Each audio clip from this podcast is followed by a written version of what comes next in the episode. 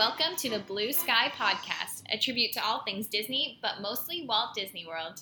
We're your hosts, Ainsley and Jordan, and we're here with episode six of our podcast, which is also episode four, the final part of our mini series about the Walt Disney World Park weenies. So this one is going to be led by Jordan again, and it is the Chinese Theater at Hollywood Studios, formerly MGM Studios, for those of you who still call it that, like we sometimes do. So without further ado, I'll pass it over to Jordan to start leading us in some history and fun facts. All right, so my subtitle I've given this is controversy because there's a, a lot of controversy. Which I didn't know actually. Like I knew Yes, about did. Well the hat controversy. The hat, and the great movie ride. Okay, fair enough. I There's, guess there's a lot of controversy, I think. So that was my subtitle. I love it. But I want to start by talking about the original Chinese theater that is in Los Angeles, and it's a movie palace on the Hollywood Walk of Fame. Which we've seen. is which we have seen, and it's it was quite funny because obviously Disney's is a replica of Mhm. this Chinese theater, but when we went to Los Angeles, we went, "Wow, that looks just like the one in Disney." Because it was our frame of reference. We saw it first, so but that just shows you how well it was done. yeah. I think after when we because we knew it came second, so Yes. we did acknowledge, wow, they did a really great job replicating But this. our first instinct was, "It's just like Disney's." yeah, So, anyways, it, this the original building in Los Angeles was built in 1926, and it opened in mm. May of 1927 with the premiere of King of Kings, which was directed by Cecil B. DeMille. I don't know if I know that movie. I don't. It was from 1927, Fair so. It's a little bit before us. Um, the theater was meant to resemble a huge red Chinese pagoda and to enthrall a local population who had, didn't have the time or the money to travel to China. Hmm. They wanted to bring a little bit of that culture to Los Angeles, and they had to get some special authorization from the government to import temple bells, pagodas, stone heaven dogs, and other artifacts from China to decorate the theater with. And it's known for its distinct architecture of a 40 foot high curved walls with copper topped turrets.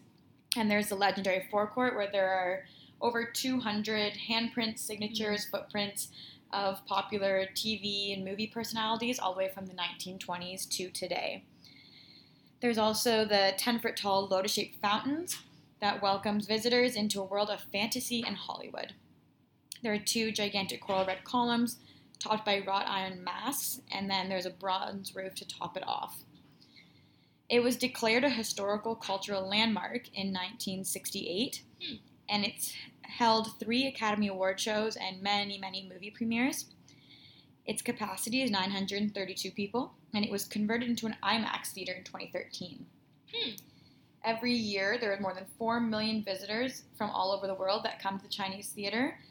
And just to name a few of some of the popular movies that have premiered there, premiered there there's been The Wizard of Oz, West Side Story, Breakfast at Tif- Tiffany's, Mary Poppins, Ocean's Eleven, Cheaper by the Dozen, Harry Potter movies, any of the Star Wars movies, Avengers Infinity War, just to name a few. There's a very, very long list. And Disney specifically, there was the first Silly Symphony Flowers and Trees premiered at the Chinese theater, and Walt and his wife attended Mary Poppins there. And the Jungle Book premi- premiered there just less than a year after Walt's death. So there's been a lot of historical events, and specifically to Disney as well, that have been held at this Chinese theater. Yeah, I knew Mary Poppins was because of Saving Mr. Banks. Um, I don't know if they Mhm. actually shot it in front of the actual Chinese theater, if they had a set, but you see um, them going in for Mary Poppins, and there's all of the like Disney characters there, and I think Mickey um, walks Yeah. traverse down the the carpet. So that's yeah, I love that. that's cool. I hope that actually happened. I'm sure it did if it made the movie, but So that brings us to Disney's version of the Chinese theater, which opened May 1st, 1989 with MGM Studios. And when Michael Eisner opened it, opened the park, he described it as the Hollywood that never was but always will be. So it was supposed to represent Hollywood as the way it's seen in movies and on postcards and magazines, mm-hmm. the way everyone imagines themselves in Hollywood. very idealistic sense, I Yes. suppose. Yeah. So it was giving the illusion of Hollywood glamour to Floridians. And what I find very interesting about Disney's version is it is a full scale replica. So it's Oh, okay. 96 feet tall, just like the original, and there's no forced perspective. So that must be. Well, I guess the Epcot ball doesn't use forced perspective, but uh, no, but many places in Disney do, and if you're listening to this podcast, you probably know that the main street in Magic Kingdom is one of the classic Mm-hmm. examples. They use it in World Showcase. They use it in or- Everest. yeah. Changing the dimensions of things to look different heights than it is. But this is actually full scale, no force perspective. It's the exact size as the original Chinese theater. Cool. And the Disney Imagineers actually used the blueprints from the California Oh, theater wow. to build it. Like it's exact. And Eisner's remarks on opening day was the world you have entered was created by the Walt Disney Company and is dedicated to Hollywood. Not a place on a map, but a state of mind that exists wherever people dream and wonder and imagine. A place where illusion and reality are fused by technological magic. We welcome you to a Hollywood that never was and always will be. That's a great line. So very idealistic, like Yeah. she said. Yeah. So from 18, 1989 sorry, to 1995, many stars added themselves to the front of Disney's theater, just as they are in the original, with handprints, footprints, signatures. Opening day, there was Mickey, Minnie, Donald, Goofy, and Roger Rabbit, among others, that were immortalized in the pavement. And other stars that were added afterwards included Dick Van Dyke, John Travolta, George Lucas, Robin Williams, Jim Henson, and Kermit the Frog, Betty White, just to name a few. And my last fun fact specifically about this theater is that Hollywood Studios, according to a 2018 statistic, sees 11.3 million guests each year. So that means more guests Wow. visit Disney World's Chinese theater than the original Chinese theater in That's California. So I thought that was fun. That is fun. I always forget about Roger Rabbit. Like I feel like he was a much, um, I guess, more forefront character back when uh, MGM Studios opened because they were Mhm. gonna have a Roger Rabbit ride in MGM Studios originally. And they have one in Disneyland, yeah. but not Disney World. So uh, at first, his name kind of like stuck out at me because I was thinking, oh, it's the Fab Five, if you will. Yeah. And then I was like, And oh, Roger Rabbit. Roger Rabbit. But uh, he, he was a star in his right, Mhm. and so I guess it does make sense he was there. So this brings us to our first controversy, the sorcerer hat. So, due to marketing rights, Disney wasn't actually allowed to use the Chinese theater in like marketing material. So, So they can't go on any like park brochure or anything. yeah, it wasn't used like you see the castle Yeah. advertised or Spaceship Earth. They weren't allowed to use it. So they were using the Earffel Tower as the park icon Oh, that's in right. marketing. Yeah. But in 2001, that changed, and they built the sorcerer hat, which they put right in front of the Chinese theater. The giant blue sorcerer hat Yeah. yeah, it really was right. It was right in front of it. from the 1940s film Fantasia, obviously. And this was a lot of controversy. It was a very polarizing hat. and it was originally put there as part of the 100 Years of Magic celebration. So that was Walt's 100th birthday. okay. and there was interactive kiosks that were installed underneath the hat where guests could go in and learn about Walt's life and his career. Oh, I didn't know that. And then, unfortunately, after that, it mainly just became a pin kiosk Yeah, for most say, of I its life. remember it as a pin kiosk. yeah. And then there were some stage shows in front of it, but Mhm. it was mainly a pin kiosk for most of its career until it was removed in 2015, And it was put there when, sorry? 2001. Oh, it had quite a long. It had a long life. go. Yeah. Yeah. And I remember we were upset to see it go. Because it was all we knew. Yeah, because when in 2001 we were when it was put in, we were quite young, so we grew up going to see the Sorcerer Hat as MGM Studios. Mm-hmm. So we were quite upset to see that go. But now I also see why people are upset they plopped That this giant came. thing yeah. in the yeah that came in the first place right in front of the Chinese theater. Because it, I mean, I know Fantasia is um, like a popular Disney movie, so in that sense, I understand why you would pick the hat. But it does seem uh, a bit out of place with the whole Hollywood theme and like thinking of Eisner's kind of dream for what MGM Studios was supposed to be. Like, it's not very Hollywood Yes. to me to have this giant hat. And I do guess. think Hollywood Studios has always had a bit of an identity crisis. yeah, And the hat doesn't really fit with the original intention of the park and the way Michael Eisner described it. No, the hat Mhm. doesn't really make sense. But the park keeps changing so much that, and it is, the hat is from such a popular and Mhm. important movie that it kind of makes sense. The other thing I do like about the hat, though, is just that it's Disney and more creative than just an exact replica of something else, Yeah, which true. I had never really thought of until I was looking into it and reading about how it literally is the exact thing just plopped into Disney World. that must be one of the few times they've Yeah, done that. because Disney doesn't usually copy anything. They'll in, be inspired by Yeah. things, and like the village leading into um, like the Everest Mountain again, like how that drew on Nepal, I believe, quite heavily. But Yeah, it's not the castle is drawn on other Mhm. existing castles, but this is the only time I know of where they just completely copied something. So I kind of like the hat for that reason, that it was Disney's own thing. Mhm. But I also like the look and the the meaning, kind of what the Chinese theater represents. So It certainly opened up that walkway when you come in. It did. yeah, it's uh, The hat was a bit little invasive. yeah. So now that the hat is gone, we still can't use the Chinese theater in marketing. So it's kind of gone back to the Eiffel Tower. and a lot of Star Wars, right? Now and a lot of Tower of Terror. Oh, that's right. Yeah. Yeah. So I think Disney officially uses the Eiffel Tower, but I've also seen a lot of park images that use Tower of Terror. Like, Yes. I just Google image to see what would come up today. Disney four parks, and I saw the castle, Spaceship Earth, the tree, and it's always Tower and of Tower Terror. of Terror. So that's kind of interesting. So still having an identity crisis. so that brings us to my next section, which is about the great movie ride. Rest in peace. Ah, I did love that ride. It was a great ride that was housed inside the Chinese theater. And it was about a 20 minute long dark ride, which is quite long. Mm-hmm. And the queue going into the ride had movie memorabilia and a lot of props and costumes from famous movies. And some of the most notable ones that they've had, they changed throughout the years. But there was Mary's carousel from Mary Poppins. There was Susan's costume from The Lion, the Witch, and the Wardrobe. There was Indiana Jones' machete. And there was a dress from Julie Andrews from The Sound of Music. Hmm. So there's all these exhibits you could walk through and look at these different props from movies. And then at the end, there was a giant screen in the last Mhm. room showing famous movie clips. And then you would enter your car and start the ride. And the ride is a combination of animatronics, sets, actors, special effects, and projections to recreate iconic movies from 12 classic films.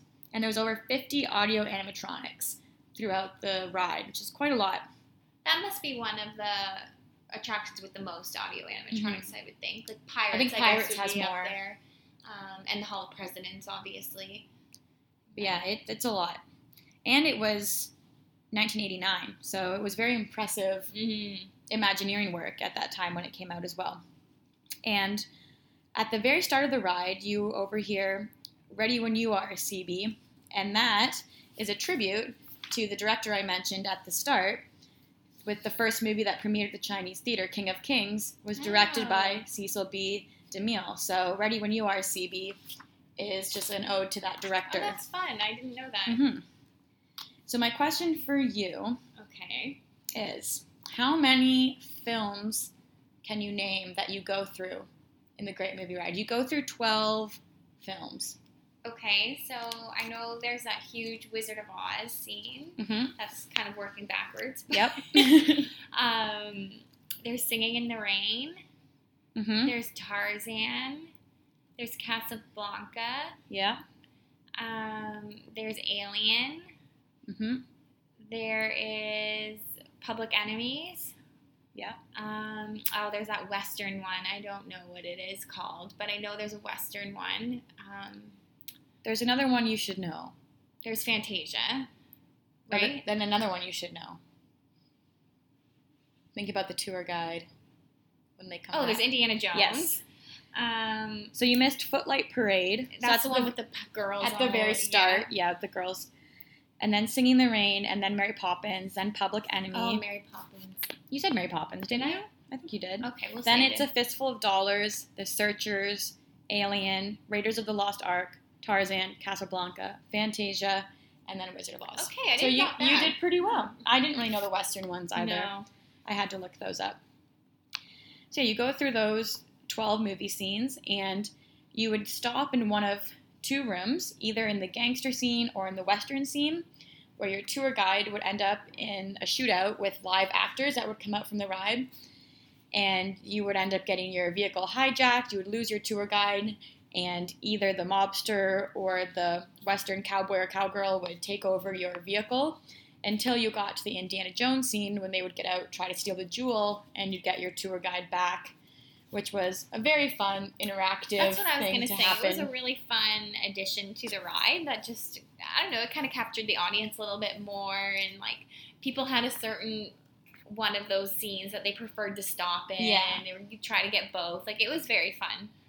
And it's also very startling, or was very startling the first time, because some of the audio animatronics are very lifelike. yes, that's true. And then suddenly there is a real person. You're like, wait a minute, yeah. is that real? Or is that not real? And you're not really sure. The only thing I will say is it was much better closer to the front. When you were in the back Yeah. of that tram, you did feel quite far away. Um, so sometimes it was a bit hard to kind of see and hear what was going on. Yeah. And I do think that is a little bit of what added to maybe taking away the great movie ride because it was a lot of cost to have that many cast Mhm. members always working constantly. But, anyways, I don't know all the details of why they took it out. Well, I do think, and maybe you're going to say this, but part of the reason was just to keep younger audiences Yeah. interested. It was a really difficult and expensive maintenance to be updating those scenes. Yes. So, like, we're really attached to it because we grew up with that ride and, like, we do remember uh, many of the movies. But I guess, like, if you're the younger generation, you wouldn't know those movies at all. yeah, and you really wouldn't care, I guess. yeah, So, it's uh, true. I was very heartbroken when it left, but if Mhm. I try to put on my uh, like objective hat, I can understand the financial um, and marketing kind of side behind If it. who you're, the audience you're reaching was getting narrower and narrower. Absolutely, yeah. So after you get your tour guide back, you go through the Wizard of Oz scenes, and then it finishes with a great montage. And this they do up, Mhm. they did update pretty frequently. Yeah. A big montage of great movies, new and old, over the ages, That was such a fun live montage. action and animation. You'd see your favorite characters flashing across the Yeah. screen. It was awesome, very exciting. And some other fun facts about the ride specifically is the track length was uh, 1,926 feet, which is very specific, but also 1926 was the year the Chinese theater was built. So Mm. probably not a coincidence. no, I because it's can't Disney. imagine it was. It's also that show building is 95,000 square feet. I know you and I looked at it recently on like a bird's Yeah, eye view did. looking at a map and we were like this building is huge and you don't notice when you're No, walking don't. around the park. I don't know how they hide buildings like that so well. It's massive and they hide it really well. The only ride I could find that has a show building larger than that was Pirates in Disneyland is 112,000 square Really, feet. that's the only one. I couldn't find the size of Disney World's Pirates. I imagine Mm. it's very similar. But other than Pirates, that was the largest one I could find. Another, I'm surprised Star Wars maybe wouldn't be the new Rise of the Resistance. yeah, I couldn't find anything for like the really brand new stuff. Fair enough. It was actually harder than I expected to find The size. to find areas. it wasn't really a well documented thing on the internet. So I found Pirates is bigger, but this is definitely one of the largest show buildings. So uh, some other the facts I have here is in the alien scene, and I never noticed this probably because I was always terrified in the alien scene and just looking for the alien. But if you are able to look to the left, there's a computer screen that shows the crew list, and it's actually listing um, names of Imagineers that worked Oh. on the Great Movie Ride. And the Sorcerer's Apprentice scene, where you kind of go through the tunnel with like the Mhm. swirling buckets and everything, it was originally supposed to be another Wizard of Oz scene, and it was going to be the tornado. Okay. But due to some contract obligations, they could only do the scene that they have now. They wanted to actually do several Wizard of Oz scenes, and then they couldn't. They had to reduce it. So that was going to be the Wizard of Oz tornado scene, and then they changed it into Fantasia and made it the well Sorcerer's. Apprentice scene, which I think is great. And then we said goodbye to the Great Movie Ride in August of 2017. And at that time, it was the last remaining opening day attraction in Hollywood studios. Oh my gosh. Yes. so- There's no. there's no more. opening- Wow. But it no did not idea. open with very many attractions. There was like two shows, two tours, Well, it was and the half day park, right? yeah. That's what everyone kind of called it. and it's just had so many updates that there's no original opening day attractions left. Wow, you're right. There's been a bit of an identity issue. And Yes. Not a finding of its feet, if you will. So that is our the next controversy with the Chinese Mm. theater is replacing the Great Great Movie Ride. Ride with Mickey and Minnie's Runaway Railway, which just opened in March 2020. So we have not yet been there. We would have been there in June, but unfortunately, due to the circumstances, we could not go. So we have yet to ride this. But it was the first ride in Disney World to star Mickey and Friends, which is shocking Yeah, it is. considering how long Disney's been open.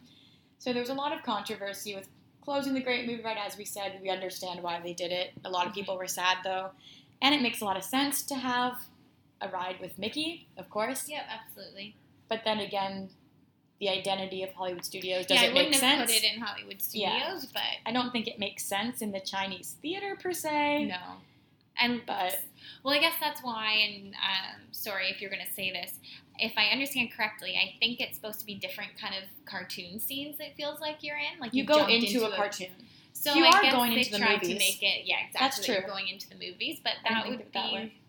The only kind of connection I see to the theater. Yeah. Yeah. And Mickey was the original star Yeah, that's movie true. star, so it does make sense. But it obviously caused a lot of controversy for Mhm. people that felt attached to the Great Movie Ride. But since we have not ridden this attraction ourselves, I'm just going to read what uh, Disney has written about it on their website, Okay. Where it says that you burst into Mickey and Minnie's world, and the darling duo are taking a leisurely drive to a picnic in their sporty roadster, with engineer Goofy's train following merrily along. Plot twist: you get to go too. This is where you get to jump into the cartoon. You climb aboard a runaway railway and embark on a whirlwind ride through a world where the rules of physics don't apply. Prepare for unexpected twists, slapstick gags, and mind boggling transformations at every turn as Mickey and Minnie try to save the day. So, from reading that and not being on it, we also haven't, well, I haven't looked at it on YouTube because I don't want to spoil it for myself. So, I have, but I won't I don't say know. I don't know much about it, but from that, it does sound like they're kind of going back to those original cartoons, and there used to be a lot of kind of slapstick comedy and Mhm. gags with like the shorts and things like that. So I do like that they're going back. I know the cartoon, uh, the animation is different. That's what I was going to It's say. It's very next. different. Despite kind of going back maybe in concept, like is definitely not one of the more original Mickey Mouse and Friend looks and feel. Yeah. Um, which I think maybe is also part of the controversy, and I think Disney thought really hard about which Mickey to use because different kind of generations have grown up with different Mickeys. So I don't know. I guess what the right answer is. I wouldn't have picked the one they picked necessarily, but I'm excited to see it though.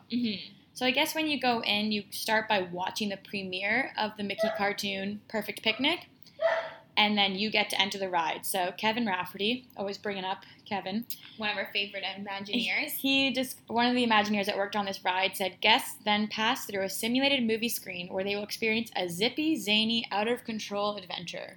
And I've heard a lot of people say that the like theme song for this ride is awesome. Like gets Yes. stuck in your head. People uh, really love the theme song. I've heard mixed reviews on the ride itself.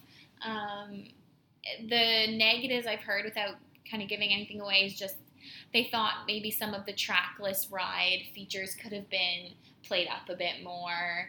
Okay. Um, maybe a bit different use of space, um, especially because it's such, as you said, such a large uh, show building. They had a lot of space to in fill. space, but like in height too. So um, those were just some of the comments I've heard. But uh, like Lou Mongello, one of our favorite podcasts, to listen to. I think he had quite positive reviews about it. Yeah, I've heard people loved it, and I have heard people love the song. Kevin was hyping Mhm. up the song, and it delivered. So, the other thing I'm excited about, though, to ride it and see what kind of Easter eggs they have left from the Great Movie Mhm. Ride, because I have already heard of a few or like read about them online, and I know Okay. every time Yeah, they do always do Disney that. replaces something, they'll leave little things for you to find if you're looking in the right places. So, I'm excited to see what tributes they've left behind to remember Yeah, the Great too. Movie Ride. And yeah, that wraps up all my controversies about mm-hmm. the Chinese theater. Well, that was really interesting. I learned a lot of things I didn't know. I think my favorite fact was the length of the was it the track? The track, yeah. Because like what a kind of obscure detail. Like no one ever would really need to know that. Or care how Or long the track is. But like that's just such a Disney thing to make it still a Yeah. meaningful aspect of the ride, even if only like the Imagineers get a kick out of it. So I think that's really funny. Do you have a favorite thing about the Chinese theater? Um, about the building itself. Any of it. I think the building itself, I just love the colors of Yeah, it. Yeah, I think it's a really like lo- beautiful backdrop. I do like now that the hat's gone when you walk in Mhm. to Hollywood Studios and the, just the look of it. It the architecture is just so nice and it does feel very Hollywood. I'd agree with that. And I do always like going and seeing whose like handprints or footprints are there, especially because it has like different Disney characters as you alluded to. So I always think that's fun to to look out for. All right. Well, that wraps up our final episode of the mini series. Thanks for joining us if you've listened to all four. If not, do go back. Uh, this was, as we said, the final of the mini series. So we also covered Cinderella Castle, The Tree of Life, and Spaceship Earth. And uh, if you don't already, please do connect with us on Blue Sky Podcast at Instagram. Um, we post routinely on there, including different Disney history facts of the day. Or if you just want to connect with us, we'd love to hear from you and hear your thoughts. So thank you so much, and uh, please tune in to our next episode.